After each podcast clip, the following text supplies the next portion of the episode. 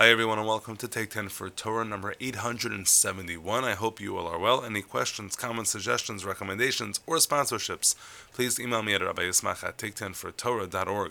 And so we have in this week's Parsha, Parshas Emor, a discussion, of course, of all of the variety of holidays that occur throughout the year, and specifically the period of time in which we are in right now. Usfartem lachem Mimachras Hashabbos Miyom Haviachem Esomer Hatanufa Sheva Shabbosos Mimos Tihiyana. So you're supposed to count from Mimachras Hashabbos. We understand that to be the day after Pesach. From Miyom Haviachem Esomer Hatanufa, from the day that the Omer Hatanufa, the waving Omer, the waving sheaf, is brought. We'll describe that in a moment. Sheva Shabbosos, seven weeks to Mimos Tihiyana, they are to be complete. You're supposed to keep counting. The pasuk continues Ad Mimachras Hashabbos Hashvias Tasbru Chamisham Yom until the day after the last Shabbos in that sequence, which would be the seven weeks. Hence, Chamisham Yom, 50 days, Vehikrafta Mincha Chadash Al Hashem, and you're supposed to bring a new Mincha. So that Mincha, that new korban is Shtei Halechem. These two korbanos are not actually animal korbanos. The first one is made out of barley. The second one is made out of wheat. Not only wheat, but fine flour, specifically made out of chametz, which is really interesting. It goes from from barley to chametz, but all that there is during this period of time is a mitzvah to count the days. Now, simply the reason that there's a mitzvah to count the days is this is day two after they got out of Egypt, or at least representative of day two after they get out of Egypt. Day one is Pesach. Day two, the very first full day that they have, they are now beginning this count. It sort of implies and underlines how precious time is, and particularly the time between this moment and the moment that they will receive the Torah. But we know that over the course of history, there have been other things that have been attributed to this period of time that we know as Sfiras HaOmer, the counting of the Omer, that have nothing to do, at least on face value, nothing to do with this count that's occurring. And so the story begins in a Gemara in Yevamos where it talks about, you know, when a person accomplishes something when they're young, they should keep it up when they're older because one should never sort of retire from Judaism. And so if you have students when you're young, you should have students when you're older. And it brings the story of Rabbi Akiva. Shaimasar Elef Zugim Talmidav Hayola Rabbi Akiva. Rabbi Akiva had 12,000 pairs of students all over the world, and they all passed, not a test, they passed away, because they did not have the requisite respect for each other. The um, the Medrash expands on this a little bit, and it says, They were just sort of small-eyed towards each other, meaning they had very narrow perspectives about each other, did not give each other space or tolerance or understanding, or allowed the, each other to flourish. And so Rabbi Kiva goes, he goes to new teachers in the south, and he rebuilds what he had, but he doesn't do so with a lot of students. He does so with very few. And these very few students are some of the great names of that generation. Rabbi Meir, Rabbi Huda, Rabbi Yossi, Rabbi Shimon, Rabbi Shimon, Rabbi Shamua.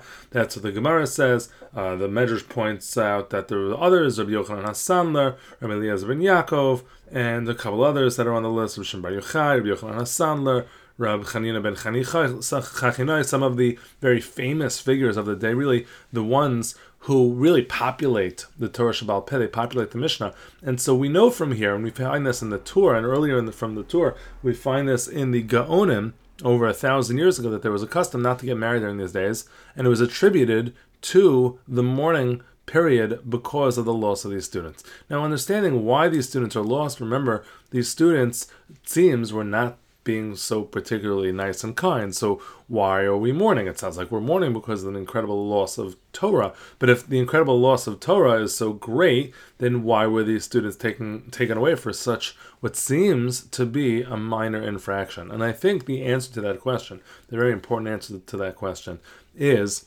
tracing Rabbi Akiva's history himself. Rabbi Akiva, the, the Gemara says, Rabbi Akiva tells us about his students that when he was young, when he was young, he really hated Torah scholars. He said, "Mi talmud chacham I want to bite the guy like a chamar, like a donkey."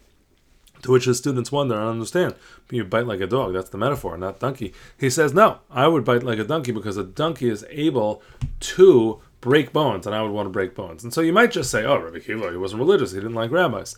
But there seems to be something which uh, belies that because in Rabbi Kiva's sort of uh, mythical uh, formation story, which is this incredible story where he meets a girl and the girl's impressed that he's Ma'ali Utsniye, uh, he is he has all wonderful features, attributes, and he's a kind person. It doesn't seem like he's the type of guy who would want to go and bite scholars. So it seems that you can suggest that the pshat is as follows: Really, Rabbi Akiva's generation is the generation of sinas chinam of baseless hatred. It's generation of the destruction of the second Beis Hamikdash, which we know was attributed to that sin. And indeed, even the scholars were involved in that sin. Maybe they justified through their scholarship the reason that they hated each other. But that's what Rabbi Akiva couldn't stand. Rabbi Akiva, Rabbi Akiva was a mensch. And even the rabbinic class to which he was raised was not something that he could respect. And so he goes and develops his own students, but unfortunately his students suffer from the same ill of the generation. And so until he begins again with those new students,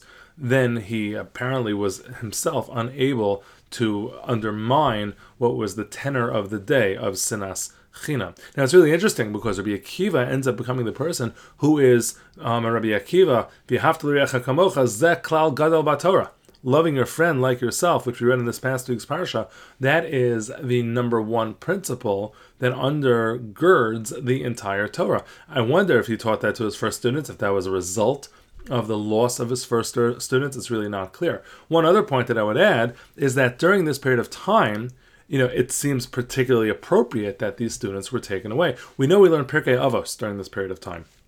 And so, Pirkei Avos, the question, of course, is why? Maybe it's because we have more time on a Shabbos afternoon, and it's a nice thing to learn. But many attribute Pirkei Avos to the first line Moshe Kibel Torah Mistinai. We're preparing for Matan Torah. Pirkei Avos begins with the line Moshe Kibel Torah Mistinai, and it goes through the entire chain of trans- transmission. And of course, the question is why does this Mishnah of all other Mishnayos start with this chain of transmission. Why would this one be so special? Uh, it's not the first, it's not the most important. So some understand that the reason is to show that our ethics also come from Sinai. But I always thought to suggest, and I think I've seen it in other places as well, that no, the point of Moshe Kibbutz Torah Sinai is that we are supposed to know that everybody in the chain of transmission had what to teach about Pirkei Avos, about ethics, about morals, about living a good life. Everybody in that chain of transmission had what to share. And that's why, during this period of time specifically, between the Jews getting out of Egypt and then going to receive the Torah, we learn this curriculum. Why? Because what does it mean to prepare for 49 days to receive the Torah? What do you have to prepare with? You don't have any mitzvahs, you don't have any commands. So, what is there to use to be able to prepare? And the answer is we can prepare ourselves to be good, kind people. We don't need mitzvahs per se to be able to figure all of that out, but we need to refine ourselves, to work on our character, to be able to be recipients of the Torah. So it's exactly during this period of time, this period of time, which is focused on the midos, the bein adam lechavero, to be able to then receive the bein adam lamakom, to first be well versed in between man and man to then be able to focus on our relationship and the mitzvahs and the tools and the methodologies to be able to then connect to God. This is the period of time in which such students, students who only represented the Torah but did not represent Judaism's personal ethic, those students were taken away. It all drives together, particularly if you think about the goal of this count. We count up, we count from 1 to 49 over the course of these days. And what's interesting about this count is usually if it's a countdown, you know, think about the ball on New Year's Eve, we count down, we don't count up. But the reason we count up is because every day is hopefully building on the day prior. And so therefore we are growing throughout this process. And the counting 1 through 49 implies that essential growth. And then when we take a look back at the korbanos that are brought, it makes a lot of sense. Because on the very first day we bring a barley korban, that's the Omer. And the barley was seen as animal food. It wasn't something which was so respectable. It wasn't something that we would eat. It wasn't refined. And then we climb, hopefully, through those 49 days and bring the Shtei Halechem. The Shtei Halechem are two loaves, two loaves made of chametz, fine, refined wheat. This is not just human food, but it's the best of human food. It's even chametz. It's fluffy. It's processed. It's not like the barley that can be eaten straight out of the ground, eaten by the animals. It's something that requires a tremendous amount of work to be able to refine, to be able to bake, to be able to put together. And not only that, but shtei, there are two of them. Perhaps that implies the ability for us to be together, to be together as people. And so not only does this process involve preparing for receiving the Torah, we learn that the preparing for a receiving the Torah implies repairing and preparing ourselves to be able to get along with others, to be able to give kavod to others. We have to That's why these students of Rabbi Akiva are so inappropriate to be the transmitters to the next generation because they do not reflect the teachings of Maseches Avos. They have half of the Jewish story, but unfortunately they are unable to share the other half. Have a great day.